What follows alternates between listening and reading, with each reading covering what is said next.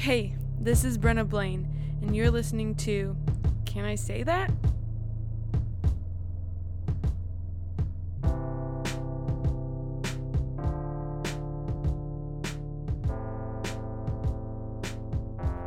Hey everyone, this week on the show we have Matt and Lauren Bowen back to talk about sex. And as I like to ask Brenna, why this topic? Why is this something that's important to talk about? I think sex and sexuality is a really interesting conversation to have as a Christian or in a Christian circle because I think there are a lot of things, like a lot of maybe like rules that we've set up for ourselves that aren't actually biblical. And then I think on the flip side, there are things that we think the Bible doesn't speak to this when it actually does. And so I wanted to explore the questions surrounding those things. And some of those questions are you know, why do a lot of married couples struggle with shame and guilt after they get married surrounding the topic of sex? Or if sex is supposed to be enjoyed between husband and wife, why did God make us as beings with sexual drives? We develop those really pretty early in life, and so are we meant to have some sort of engagement with our sexuality before we're married to someone? Or is that totally off limits? And there's a lot of questions with this subject. And so Matt and Lauren have been married for almost 13 years. Matt is a pastor. He's gone through um, Bible college and is in seminary. And Lauren has mentored a lot of young women, including myself. And so I think they have an excellent insight to this subject. And I'm really excited for you guys to hear this conversation. It was a really fun conversation that we had. We recorded in their bedroom while our one and a half year old was babysat by their three other kids. And so you can kind of hear in, in the background, but it's a fun family podcast. And regarding that, I just want to say if you're listening, this conversation is not just for married couples, it's not just for those who are engaged, it's not for those who are dating. We talk about sexuality and singleness in this conversation, as well as other things. And so maybe you listen as a family, maybe you're young. There's nothing explicit in this conversation that we're having today, which is really great.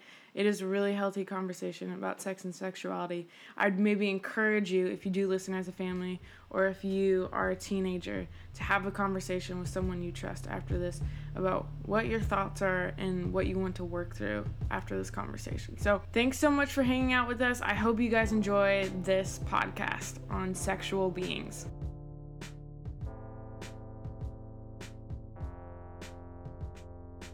So, there's always this like long debate that's been going on for years. Mm. And it's is Parks and Rec better or is The Office better? Right. Yeah, that's a good question. That's you you can't just answer that because they were they came out at different times.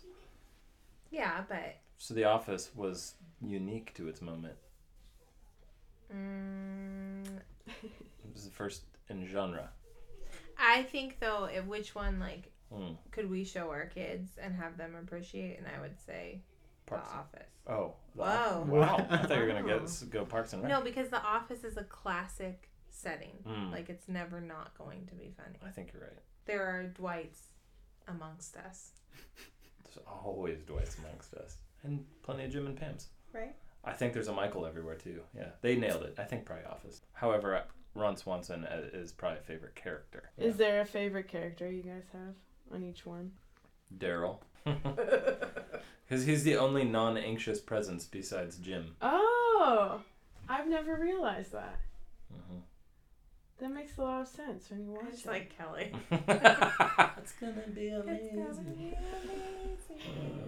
and it's like whenever I see an actress and they're really sweaty, I'm like, they're such a great actress because Right. I just think they made themselves So sweaty. sweat. She probably did. She's hilarious. Oh, Yeah, man, she's she, very yeah. funny. Growing up as Christians, what are some good things you guys were told about sex, and what were some things that had a negative effect on your sexuality and sex life Hmm. as adults? Yeah, good question. That would be under the assumption that we were told anything. Yeah. Well, like I wasn't yeah. in I, our I family was. system. Yeah, for Mm. sure.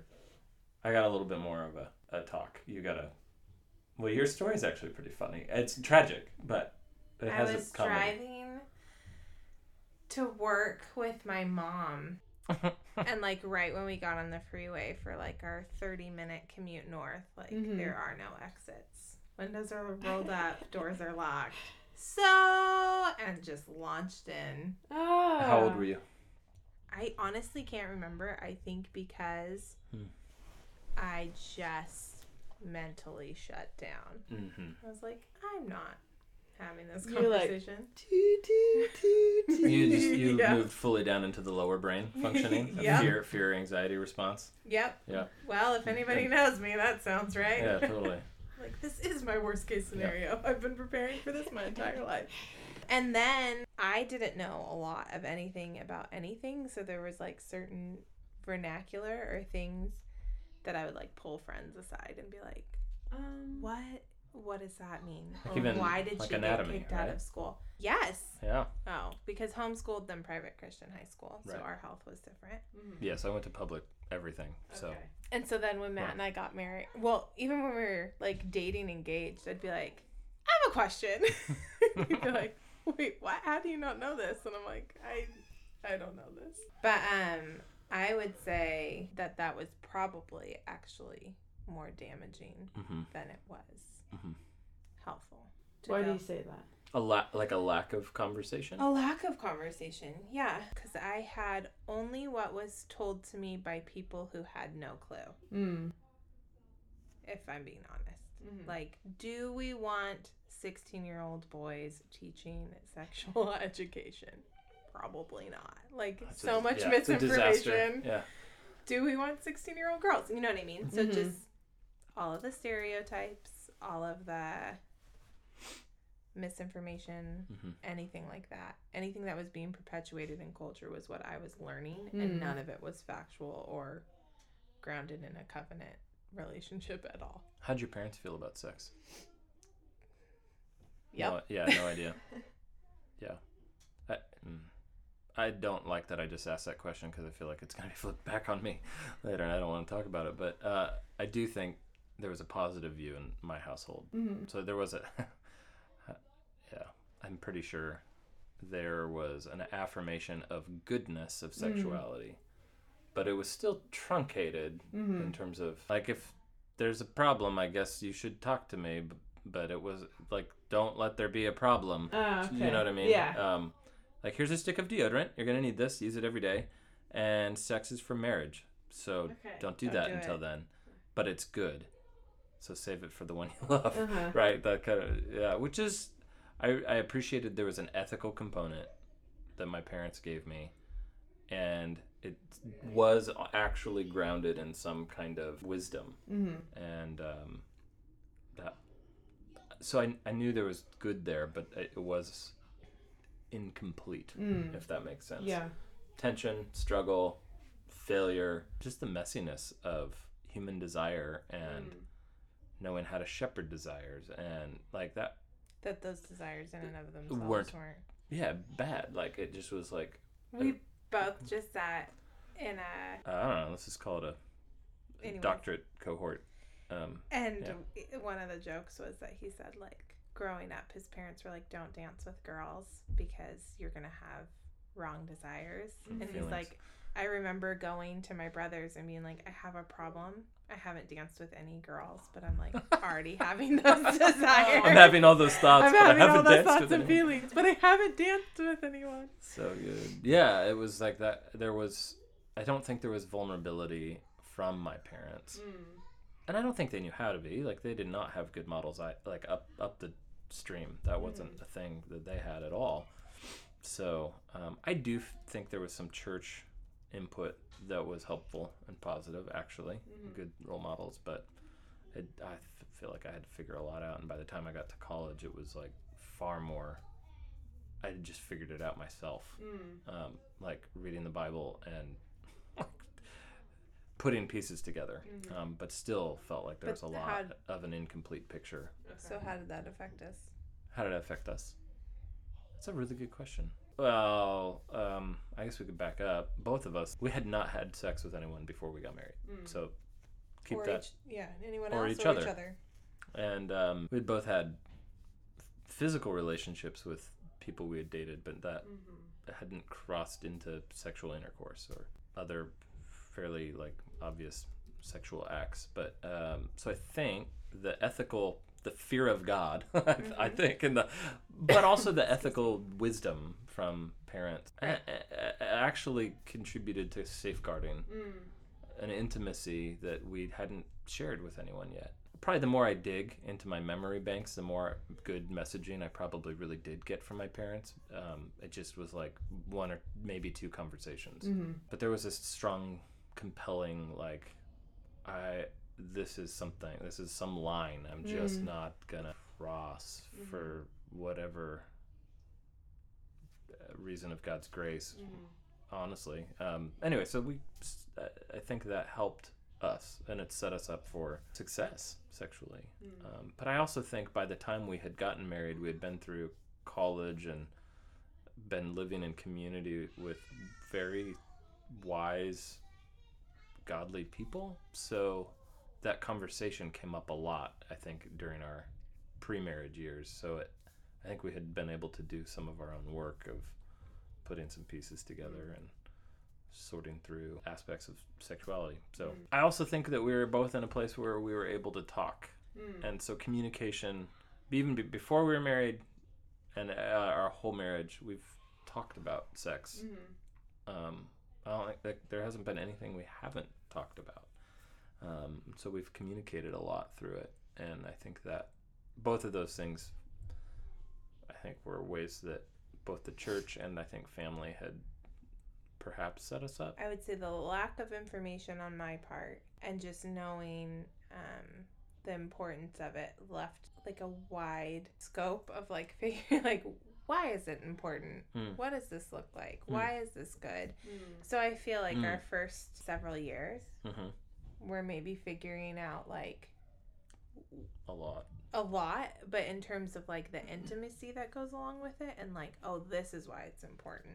Right. and this is why it's a big deal and wow if okay if you could communicate this this way maybe that would have helped or i don't know i feel like that's something we've unpacked a lot and continue to unpack Yeah. over the last 13 years is like hmm just the immense weight of the intimacy that comes Mhm. along with it Right. and then trying to figure out how you would communicate that and how we will communicate that to our kids instead of don't have sex it's bad Right. Right. outside of marriage it's bad and you're like Right. What? And then that flip switch, especially I think as a female, hmm of don't have desires, don't have sex outside of marriage, it's bad. Then all of a sudden, please get married, please have all the sex that is like expected or whatever, and then it's also okay now. You're Yeah. like, Mm. like, what? It, Right. We, we got like we got married on a Friday, so Friday afternoon, bad. Saturday morning, totally fine. And I think the uh, well, go ahead. No, I was just gonna say. So we have worked through like a lot of those. That's true. And yeah, things. I'd agree. And I think just even in discipleship to Jesus as young, like young adults prior to marriage, there was a lot we were trying to each separately working out. I was just gonna say, I think when like you, you talked about like kind of a lack of information, just kind of absorbing what was in the air. Mhm. Um, so like the if the narrative of sexuality and, and having sex as a married couple is simply just like sex is recreational activity between consenting adults uh, and it's bad outside of marriage good inside of marriage because whatever it protects you emotionally or whatever other positive spin is put on that that's a harder mental thing to get around because um, it's still when it comes down to it this self-centered thing of Yeah. it's recreational and it feels good. If the narrative come, comes from our b- biblical theology that it's actually a whole person bonding activity that affirms a covenant and expresses that covenant union, then all of a sudden it doesn't make sense outside of marriage mm. because what you're doing is a covenantal aspect of communication, mm. and so you're lying now, mm. right? And and so it's just, it's actually deceptive to our bodies and to the, another person when it's taken outside of the context of marriage, and all of a sudden it makes tons of sense in marriage because it's this growing, lifelong way of affirming something that exists outside of how I'm feeling, Mm-hmm. how we're doing in the moment. This is the the best thing ever, or whatever leftovers. Just like it's this aspect of we're still communicating that we're one, Mm. um, and nothing else. I'm not one with anyone else. This is you're you're it. Mm. Um, that's a different narrative, and it feels like that. Um, that has been something that I think we have fallen into in marriage and continuing to bond together is like re- the realization of how covenantal that is. Mm-hmm. So anyway, it starts starts to make a lot more sense. Yeah. I think it's interesting this like idea that society maybe has of always saying like men have the stronger sex drive. Mhm. And we, you touched on it a little bit, Lauren. Like it's weird for girls, I Mhm. think, when we hear that all the time to be like, wait, so does that like if I have a sex drive, is that bad? Right. Or and I think maybe this is a little bit more of an older idea, but Hmm. I've heard from a few people say I've always heard that you know, sex within marriage is just to have babies and just to please your husband. But Mm. what do you guys think about those ideas? We have found that babies result, That is true. but um, I think through a lot of my conversations Mm. with women, I have found that that is an incredibly damaging frame of mind. Because then at that point, like just to flip that on its head a little bit, it's like, okay, so you are struggling with infertility. Like, are you, is that a result of like failing in your sex life? Mm. Or are you then not Mm. supposed to have sex anymore? Mm. Or, you know, and I think it can, I think it can spiral in so many different ways. But I've also talked to so many women who have a, like a strong desire for their spouse, their husband, and he struggles with his sex Mm. drive. Mm. So then, especially, I would say this is probably more for growing up in a Christian culture. Mm. But I would say what results then on the part of the woman is feeling, not all the time, but feeling a sense of shame and embarrassment and guilt. And then, of course, like there's natural feelings that happen when maybe one spouse desires the other spouse more than the other is just like rejection Mm. or Mhm. I mean, there's like a lot. the reason why it's important is because there's a lot of room for damage for things Mm. to go wrong within this. Mm. But Hmm. um, Yeah, because it's so vulnerable, because it's so so vulnerable. personal. No, I think that there's also this idea within the church that men have a stronger sex drive because we don't really give a lot of thought to females and their desires early on. So Mm. then it's I think that idea is perpetuated just through like girls don't dress immodest so that guys won't struggle and then guys like don't be skeezy and like let's figure out how to like manage that. So that's what we're told in our teens. Hmm. And so then of course it's going to carry into like our marriages which is like women just be available because like if Mm. you're not available, he's going to cheat on Mm. you just the moment you say no. Yeah. Right, that places all the ethical demands of his emotional maturity on the woman. right. That's But then Yeah. that but I think that as much as I would love to say that that's like an older way of thinking, I think we still perpetuate that Hmm. a lot by not having conversations in like I don't know what youth groups are doing these days, but like I don't know, maybe keeping kids together in the room when you talk about the struggles of pornography Mm. because it's not just for men. Like Mhm. that happens for girls and Mm-hmm. it can happen mhm. like women or or teenage girls are just as likely to make a wrong click as teenage guys. Mm. You know what I mean? And then there's it results in more isolation Mhm. because there's not a place to talk about it. Or Mhm. Mhm. you're or maybe it's not pornography, but you're dating this guy and you've been dating him for a long time and you want to have sex with him. You're taking like- unholy naps. right? Unholy Hey, People naps. talk about that. Like, no, I'm just kidding. But it's like there's no room for the girl to say I, that I want that's sex. something. Yeah, I want sex. Yeah, it's damaging because it's it's actually just crazy. Like every human is a sexual being. Mm. Women are humans. Mm. Therefore, women are sexual beings. Yeah. It's like Uh, a but basic logical across syllogism. spectrum, syllogism. Like, Like, we it's can't put men in the camp of like always wanting it no, and not not, at all. being able to control themselves. totally. Just like we can't put women in the camp of like never having any Mm. desire. And, Exactly. And it's always a chore. Like that's just not accurate. Yeah.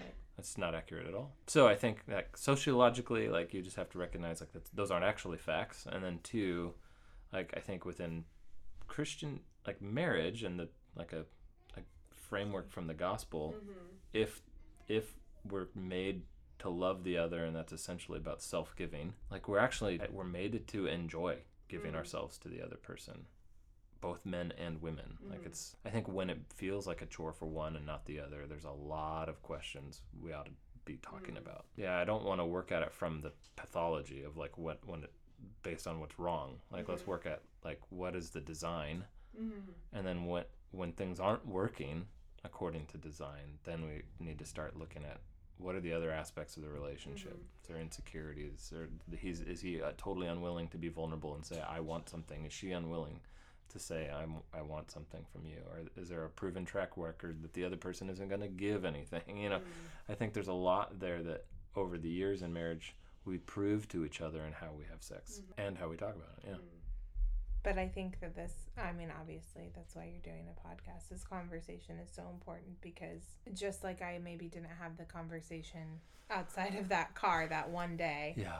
It's like that conversation is being had. So are we Mhm. going to let like the church and scripture inform that conversation Mhm. and people who are in covenant relationship and working toward the same goals as us? Mm-hmm. Or are we going to continue to let like the media Mhm. and Lord knows what's on TV Mm. like inform how it's Right. supposed to be and what Yeah. it's supposed to look like? Because you're gonna end up with just for babies and just pleasing men's like Mm. Every time, like every time Yeah. in some form or another. Mm-hmm. Yeah, because those And are the cultural guy's gonna be the distortions. bad guy and the girl's gonna be the slut, and that's gonna be Mm, the narrative. I think it's really interesting. Like, it's not like the day before we get married, God's like, and here's some desire to have sex. Right. It's like we go through puberty and Mhm. we're like, oh, this, I kind of want to do this. mm-hmm. So, are singles supposed to like? Can single people engage in their sexuality? Well, the, I don't think that they can disengage it. Mm. So But that okay, so that is a good yes. Wh- But I think to know too that like the way you engage is a is then becomes a practice that comes into your marriage Mm. with you. mhm. So like I've Mhm. had numerous conversations with girls where Mhm. you're like you're gunning so this is terrible to say, but you're gunning so hard to get a husband. Mm-hmm. So you're like, I'm engaging with my sexuality and that I know that I'm attractive and I know how to flirt and I know how to make you feel real good about yourself. Mm. And then all of a sudden, just like it's that flip switch of being married, it's like, I still know how to do those things. And now they're supposed to be for one person, whereas before it was like, Hmm. I can do it for whoever Right. because I'm just trying to find my spouse. totally. Which So- is I need attention, and your sexuality is about getting attention rather than I'm giving myself to one person and aiming it in a Right. But I Yeah. mean, I think there's like, it doesn't feel bad to know that somebody thinks you're attractive. right. Okay, fair. and I don't think it's a wrong thing. So like to engage your and not that that's just what our sexuality boils down to. But I would say like yes, you can't disengage from it, but also to be mindful of the practices that you put into Mm. place for like how you engage it now Mm-hmm. are going to be things that you have to disciple and work through when you bring them into your marriage. Mm-hmm. Because you will have practiced that for probably the Yeah. greater Majority of your of, adulthood, yeah, Yeah. however long that is. Yeah. en- yeah, engaging your sexuality Hmm. in singleness. And Yeah. so then the second you get married, you have to figure out what Right. that looks like.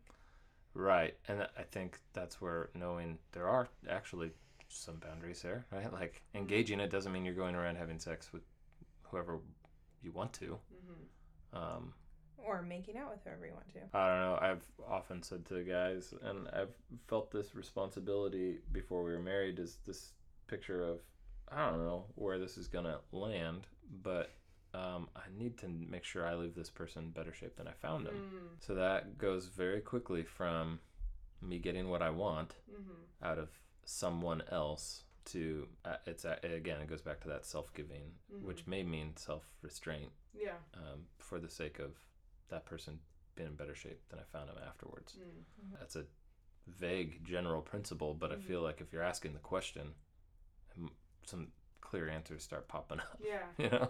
And I think you kind of already answered it, but I know when I was dating, I was always like, we're not supposed to cross this line, but like, what is the line? Mm-hmm. And the hard part, and Lauren, you and I talked about it Mm-hmm. when Austin and I were dating, was like, are we literally just supposed to go from holding hands and kissing to having sex in 24 hours? Right. Because that's like literally zero to 100. Traumatizing. Yes. Yeah. Well, I was gonna say, and I mean, I know we've talked about this before, but I remember um, a woman coming to the Multnomah dorms, and she spoke to the ladies Mhm. about like relationships, and it was the most freeing approach that I think I've ever heard. Where she said, if you're growing. Um, emotionally and spiritually, like because oh, well, I'll go back to that, but you should also be growing physically hmm. and where you're at with those three should be like in alignment. And I think we can want to grow physically really fast. And so we're like, yes, let's do all the things that feel good outside of sex because that's great. And not grow emotionally. So you're not having like the hard conversations or talking about like serving each other or those types of Yeah. things. Or be spiritually deficient. And then I've heard some people say, like, don't pray, it's too intimate. And you're like, wait, what? What? Like, I've heard, yeah, I have for sure heard, don't pray with guys, it's too intimate. Oh, okay. Um, cool. We've for sure offended a good portion of somebody, but that's fair. I'm, Oh, I'm we've down. offended a lot of people. No, um, but I think that that makes a ton of sense, and I think especially with that spiritual component in there, like if you are growing spiritually together with the person you're in relationship, the Holy Spirit is not gonna just not offer discernment and wisdom on Hmm. where you should be physically. I think that's fair. So I, and I think probably have being in community helps too. Like yes, some like we had legit lovely community who I was living with a couple and it was great because they really watched out for us. They and did. so they would ask us hard questions that felt super uncomfortable Uh-huh. or they Mhm. would just make sure like don't come home at 3 a.m. Like that's not good for you. And we're all yeah. we were making out, so that was good for me. And they're like, "Don't come home at 3 a.m." You're like, "Dang it!" But do come okay, home. but yeah, do come home. I- yeah, and I think we made choices actually to submit to people even when we disagreed with them. yes, true. We didn't have to, but I think it was the right thing to do in Mm-hmm. a relationship of like yeah, for so many reasons. All all that said, like I, I don't know that you know you weren't saying this. I'm just reiterating as I do think the Holy Spirit gives discernment. I also think he operates through those around us outside of our own Mm-hmm. embeddedness in, or mhm, infatuation. mhm. So I think that that's a helpful correct. All that to say, I don't think there's like a hard and fast line. Yeah. And people have different Right. convictions. I would say if your convictions are super liberal and you find like, wow, these aren't really that hard to maintain, they might not be uh, tight enough. There should be some tension. there should be some tension. Yeah. On the same way, if they're so guilt and shame and Mhm. anxiety producing that you feel Hmm. like you can't stay within them, Hmm. like then that might be a good sign that you're being too hard on yourself as well. Interesting. Yeah. So do Fair, you think the question, how close to the line can I get? Is that maybe the wrong question That's to be asking? totally the wrong question. Okay. Yeah. Because I, I, yeah, It's always the wrong it's the question. spirit of the yeah. law. Yeah, because that that is it's managing risk. It's it's just simply trying to avoid guilt. It's Mm. not actually about honor or love at that point. But uh, in the same way, it's What's like asking minimum- how close you can get is for sure crossing the line. Mm. At, at, in terms of like Right, once right, once yes, you've gotten good point. so close, you're like, well, that I mean that worked out. So then Mm, I'll go a little yeah, yeah, further, or I'll go a little further. that's good. And I mean, just to be really honest, we've been married for a long time. So our dating life looked like we did make mistakes, Mhm. I would say. And Mhm. but it was one great because you were a really great leader in our dating life and so Matt would be like, "Hey, that was a mistake." And then there were other things where we're like, this is not a mistake and this feels like a freedom that we have, but it also might not be a freedom for everybody. So we need to hold that like carefully. Yeah, I, I, I do think broad brushstrokes. Mm-hmm. If you're sinning against your conscience, Mm. like that is Yeah. that is going too far. Mm. So and that may not be the same for both people in a Mm. relationship. Mm, So that's good. that gets down to Paul in Romans 14 and weaker brother, stronger brother. Well, we, I mean, right? we have that still in our marriage. There's some things that I'm like, Yes. that's not okay right. for me. It's not a freedom for you, and I don't want to cause Lauren to sin against her conscience. Mm. So, um, not necessarily. I mean, just in any practice, not necessarily sexually, but right, but I'm No even- saying, dominatrix going on here. right. Well, sorry, man. I am trying to withhold all my jokes, but um, for the sake of our marriage, actually. But um, Safe word, Poughkeepsie. Um, Poughkeepsie usually is. Um, No, but I feel like there's so much more freedom in our marriage because he is willing to let me say things that are not freedoms Mm. for me. Mm. He's never like, "Oh, well that's a huge bummer and you should probably like get on board." And so I think Hmm. that can translate to singleness and that can translate to your dating life Hmm. where if your friend in her singleness is experiencing something that she feels like is a conviction for her and Mm. that's not something that you're feeling like don't make her come along with you yeah, you don't want to just push somebody over there. and, and but don't also necessarily let that necessitate guilt in your own Mhm. life but if you can practice that type of communication in community Mhm. and then you can practice that type of communication in your in dating life Oh, yeah, then you can practice it in your marriage and it will end up being Mm. life-giving totally. Yeah, I really like uh, where Paul's talking actually about sex. Uh, when he says, What? Wives, uh, submit to your husband, for your body is not your own, but it's your husband's. Likewise, husbands, submit to your wives, for your body is not your own, but your wife's. Mhm. And how I think there's sort of a. The, the first glance is almost a selfish view, like, yeah, my wife's body is mine, like, I, I get to say it, but it's actually like, it, the point is the opposite. Like, right if you if you have something like you have a desire that is not is very at least at the moment uncomfortable and not something that's like your wife. Well actually your body is not your own but is your in my case my wife's or you, Mhm. so it's like actually you need to die to yourself and Mhm. yield to your Mhm. to your spouse and uh, not let your desires trump what is uh, conviction for them or healthy for them even if the moment or your whole life. Yeah, you're you're working toward union, and I think that's the thing that it gets lost a lot. And so mm. everything we're describing too, like finds its it finds its origin and even its aim in God's own inner life as a communion of self-giving love. Mm. Like so that w- what we're talking about is what we're made to reflect as image mm. bearers of God. Uh, and I do think when it relates, so yes, in marriage, that's that's where the sweet spot is when mm-hmm. both people can give of themselves to the other in a way that celebrates our oneness. And God actually made it fun, like like He actually biologically m- made it so it feels good, right? It's not just like this is a good theological exercise. um, I feel closer to God now.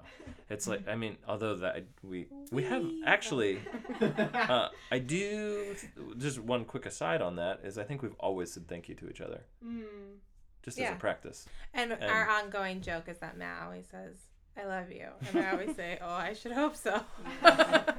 and that's like our, but yeah, Yeah, just like, Also, there should be some laughing uh, as well. and But yeah, I think all that to say, it is not just that self-giving communion piece also plays to the sexuality of the single person who can live without sex but can't live without love and community, right? And has to pour out that their self Mm-hmm. to the benefit of others and that that has to be happening and you know you can you can go Mm. without a, an orgasm but um you wow. what Wow. That We're talking about just- I- sex. I, know I wasn't ready for that. It's true. Um it's true. I yeah. I think um keep going back. I, like I keep thinking if I were listening to this and I were single, would I be rolling my eyes right now and be Perhaps. like, you know what I yeah, mean? yeah, yeah. No, I'm trying. I'm, th- I'm thinking the same thing. I think uh, we ha- we fumbled through expressions of our sexuality and singleness. Mm-hmm. I mean, we really did. Sure. We tried on different things. Yep. And they went terribly. Some went think I- awry. yeah. Dated most everybody at Multnomah for a period of time. Tried that on. Mm. Tried to see what that was like. But I think I don't know. I guess my one encouragement would be if you're listening to this and you're single, is to start practicing communicating now Hmm. what your desires and needs are. And that Mhm. might seem really silly, but it will also just help you be known and like validated and not alone in your Totally. singleness. So it's really uncomfortable to maybe say like, man, I just really like could have like ha- had somebody hold me today Mhm. or could have just Mm. sat next to somebody and just had them Yep. hold my hand. Yep. Or just like the parts of our sexuality that aren't sex but that are so Mm. important. That's I really good. would have loved to have been touched today, Mm. like the things that we take for granted. Like just to say that out loud and have Mm. somebody else say like, Yeah. yeah, I feel that. But it also would prepare you for communication. That's going to be If, vital if later. you're gonna be married later, yeah, hmm that's good. Or even if you're not going to be married later, Perhaps- to, to right. let your needs be known in your community so your community Totally. can say, I'm not a spouse, but I can hug you. Yeah, Mm. absolutely. Or like, I can sit Yep. close to you and So, a few months ago, I put out a questionnaire on our Instagram just saying, What are your questions about sex and sexuality to our audience? And by far, like 90% of the questions were about masturbation. And the surprising part was it was a question that was asked by all age groups and Mhm. not just like young people, not Mhm. just single people. Mhm. And so maybe it's a taboo subject, but then I also think, well, then we should be That's- yeah, talking about it. Definitely Yeah. talk about it. So, masturbation outside of porn slash fantasizing about other people is it never okay? Is it sometimes okay? Is it always okay? And what is the line like for non-married people versus married people? Mhm. Mm-hmm. Those are great. That's a great question. Thank you so much for being with us today. Let's close in prayer. um, yeah, I think that.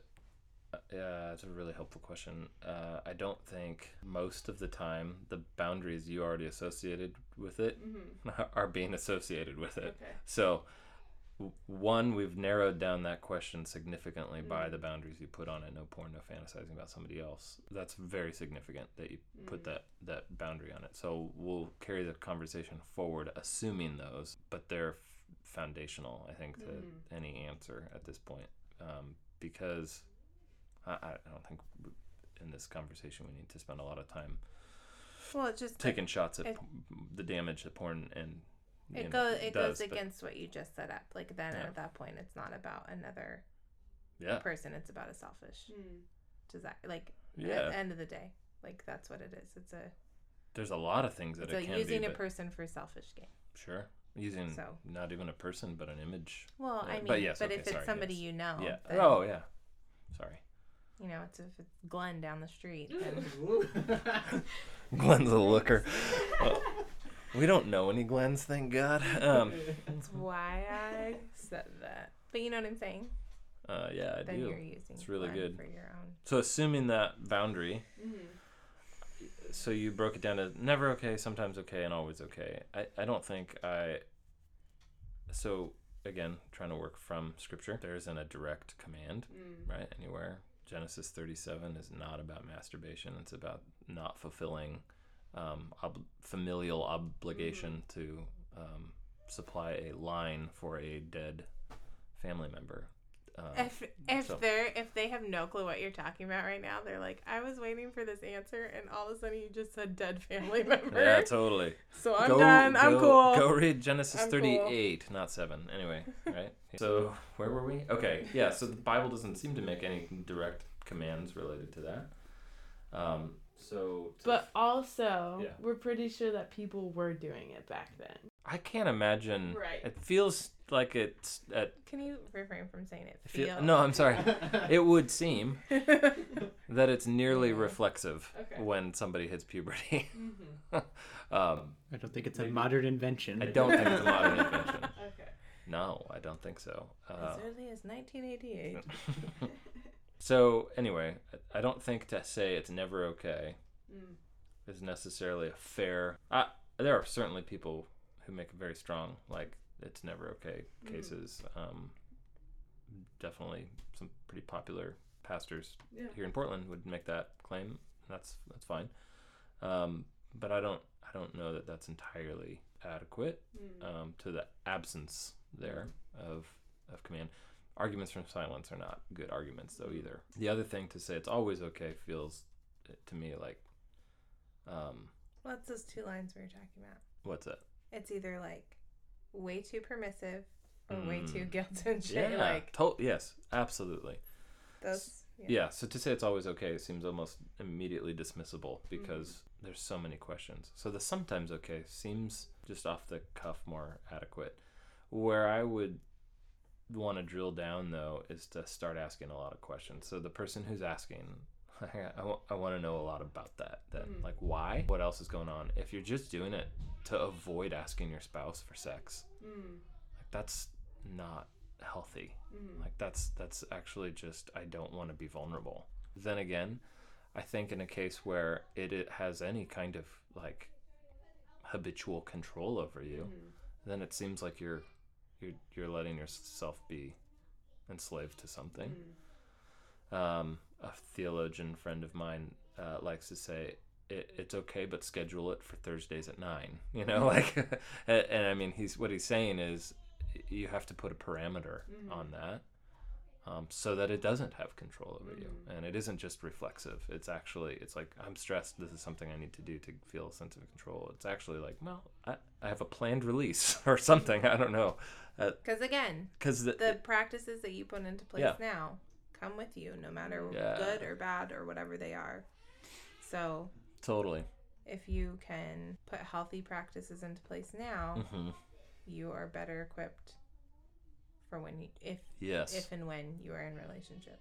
yeah absolutely Or it's also a really good place to know like if you can make decisions when you're in a healthy, clear-headed, great frame of mind hmm and you're single and then you get into that relationship and you're like, "Wow, that has ramped up a lot." It's Mm. probably a really good indicator that like Mhm. you need to reassess Mhm. and evaluate why and it's Mhm. like a it's like a control group almost for Mm. like So you have to run some tests. Honestly, Yeah. like I, I think you have to constantly know. And so if it if if there's a freedom Mhm. in one period of your life, there might not be in another. And if there isn't in one period of your life, there might be in another. Mm. Uh, and so I think it's a constant awareness Mm. of why, um, of yeah, what that's doing Mm. for you. In yeah, in marriage, I think the thing that we've talked a lot about is at the end of the day, it our our sex drives are given to us f- for our oneness. Mhm. And so if it's it, it can become damaging when it's done and somehow apart or in isolation from the other. Mm. So again, it's about communication and to say, I think it has to be done in a way that still is about bringing two together. Mhm. So what I mean, yeah. which even just can happen through communication. through communication, yeah, I don't yeah. think any de- decisions can be made in isolation. that's right. in That's what we're trying to say. Like you can't Mhm. make a decision for yourself in marriage. You have to make a decision with your spouse. Mm. I think so. That seems right. Because it always, Outside of yeah, like an abusive type of setting, just so that's Mm. like it's just so that has been right. said Yeah, this should be said. and communicated.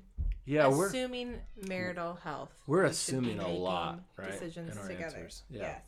and I understand that. Um, we're assuming some base level safety, right? Mhm. I for I would say that the basis of this entire conversation is probably geared toward hmm Christian, a Christ following person Mm. who desires sexual holiness. Yeah, yeah. We'll So- assume that. And if that's not you, like, then listen in and We- try to figure out if this might be your it. jam. like, Yeah, but Uh, yeah. Uh, so, I think in, I mean, rarely do I ever think about any one of my decisions as if it's isolated. I mean, even related to food or, ob- Well, but yeah, that's, a whole nother category. No, but that's what but I it's was part gonna of our say, is, oneness, like, though.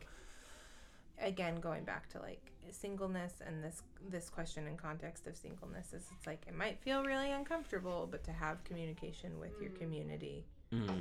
or trusted community we have kids watching an, a baby currently. we can hear them through the wall.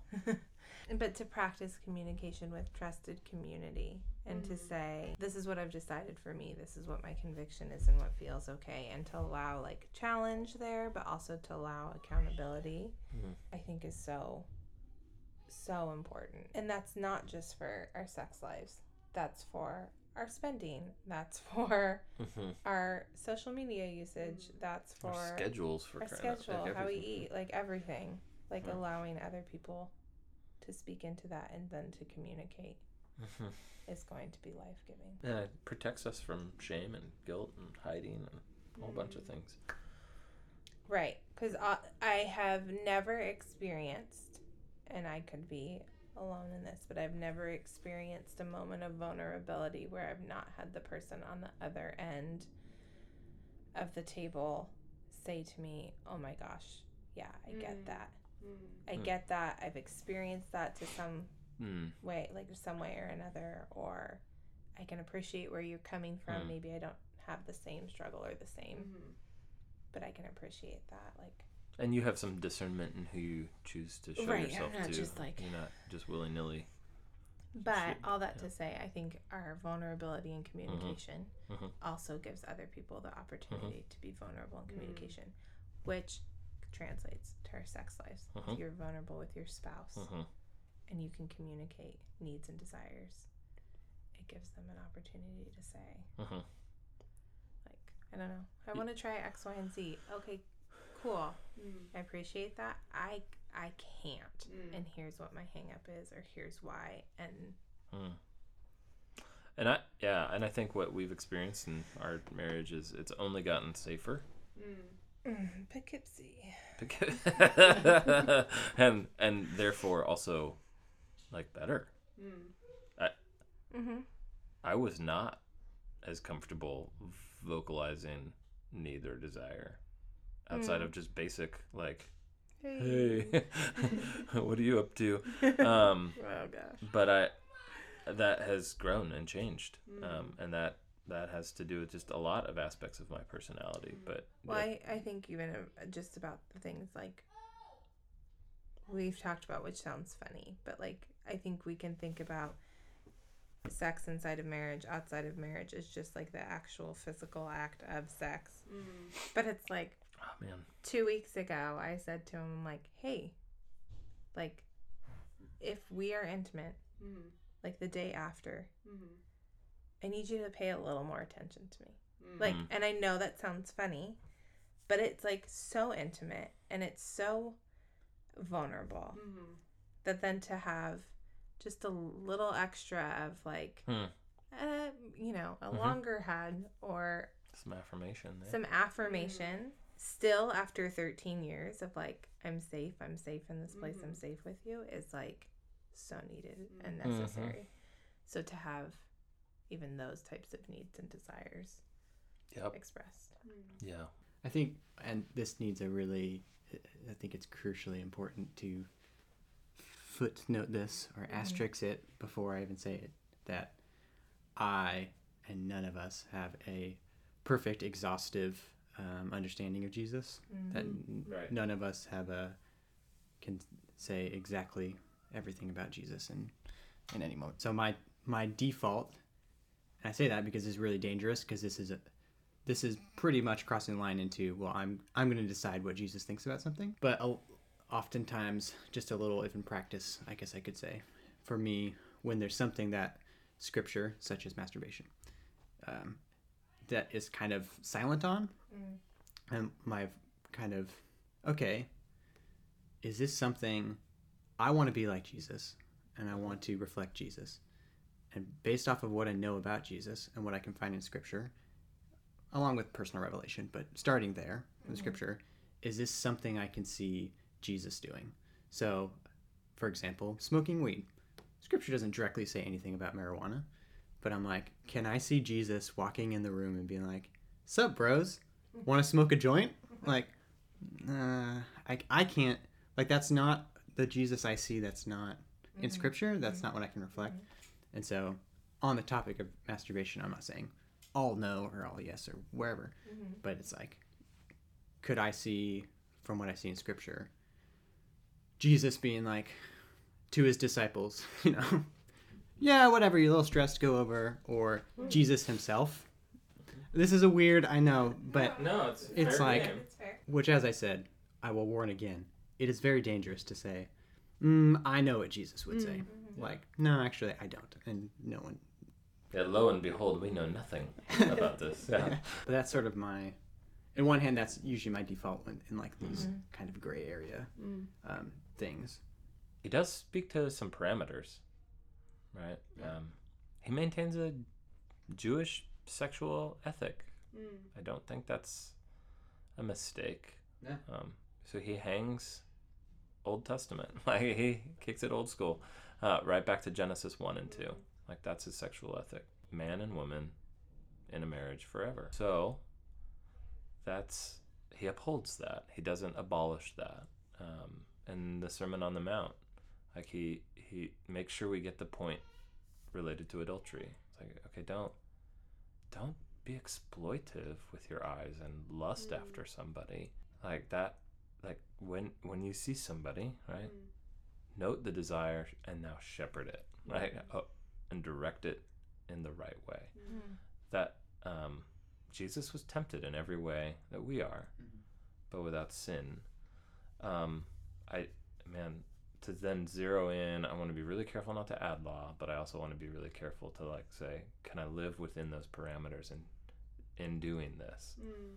Because he did give them, right? Mm. So, and then I think there's another thing I was thinking about before we got going on this, which was there is a like biochemical aspect of all of this too, like mm. um, like we all of the, the the chemicals that are released are bonding chemicals mm-hmm. Mm-hmm. um, and so I, I the other caution there is just creating like these neural pathways where we're like mm-hmm.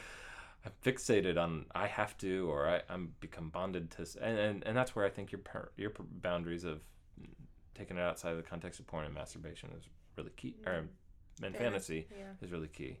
So just recognizing that we can like grow attachment in ways that can be damaging. So again, that's comes back to how we're where where that is directed, mm. man, and recognizing that if it's becoming like enslaving, mm-hmm. that can be damaging to our ability to be intimate with somebody else. Mm-hmm. So I just keep thinking about Glenn down the street. Ooh. stop thinking about Glenn. That That is poor guy. a problem. That's what I'm saying. That's everybody's problem. But thanks for sharing it with your community. Glenn, Can if join you're you. listening.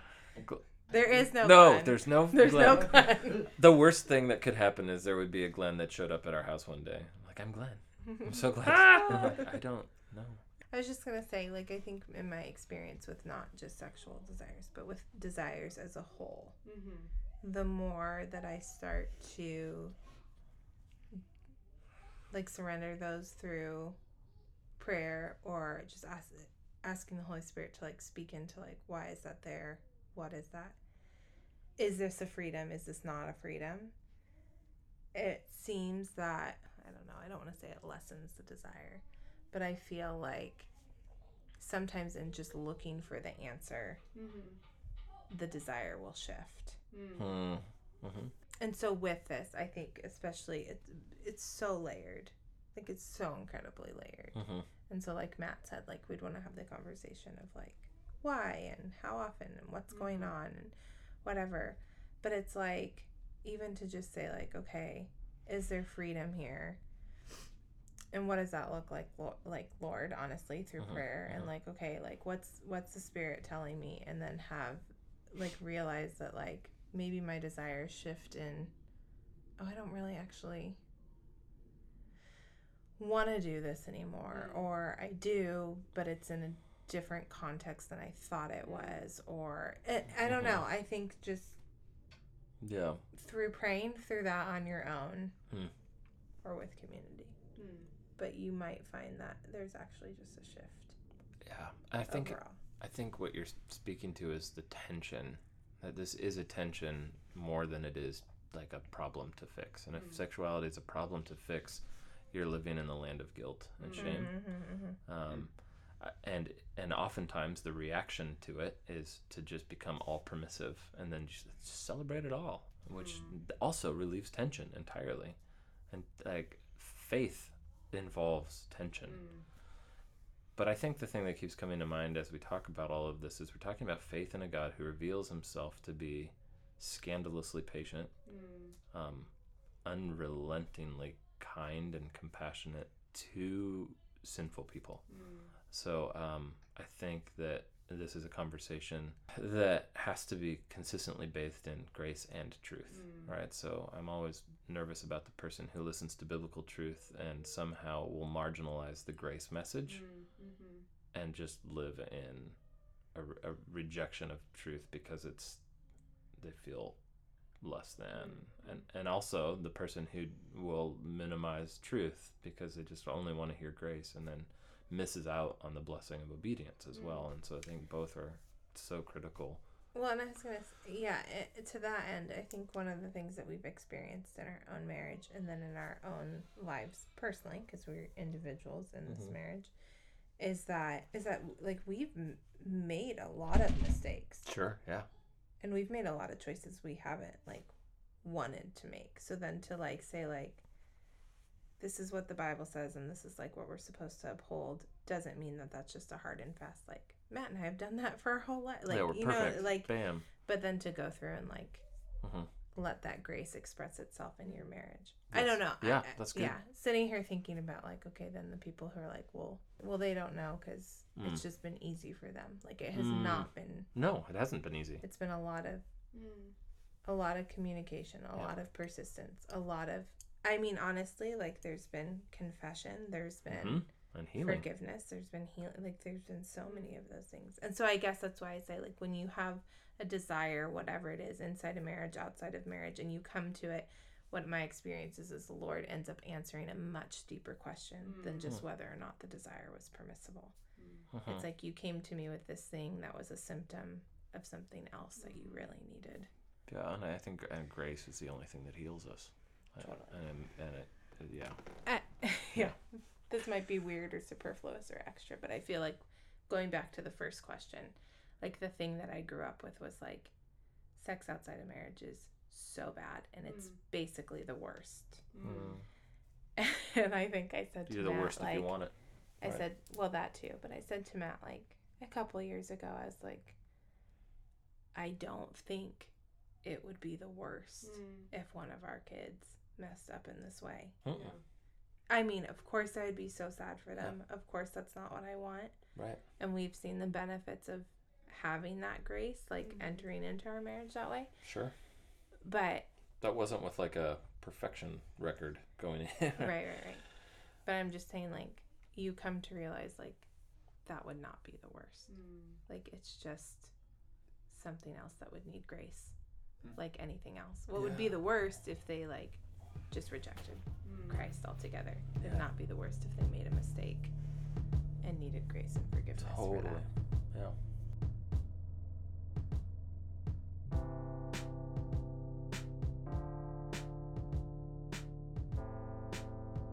Hey guys, thanks for tuning in. If you like what you heard or want to know more about our podcast, I want to invite you to follow us on Instagram at Can I Say That. That's where you can find what our next topic is going to be, who's speaking, and a lot more about them. We also invite you, as an audience member, to be a more active part of this conversation by participating in polls, answering questions, and even sending in comments and messages. Fair warning though, some of them can be kind of frustrating, but please don't let that keep you from engaging, learning, and pressing in. After all, that is what the show is about asking Christians hard questions. So please come and join us.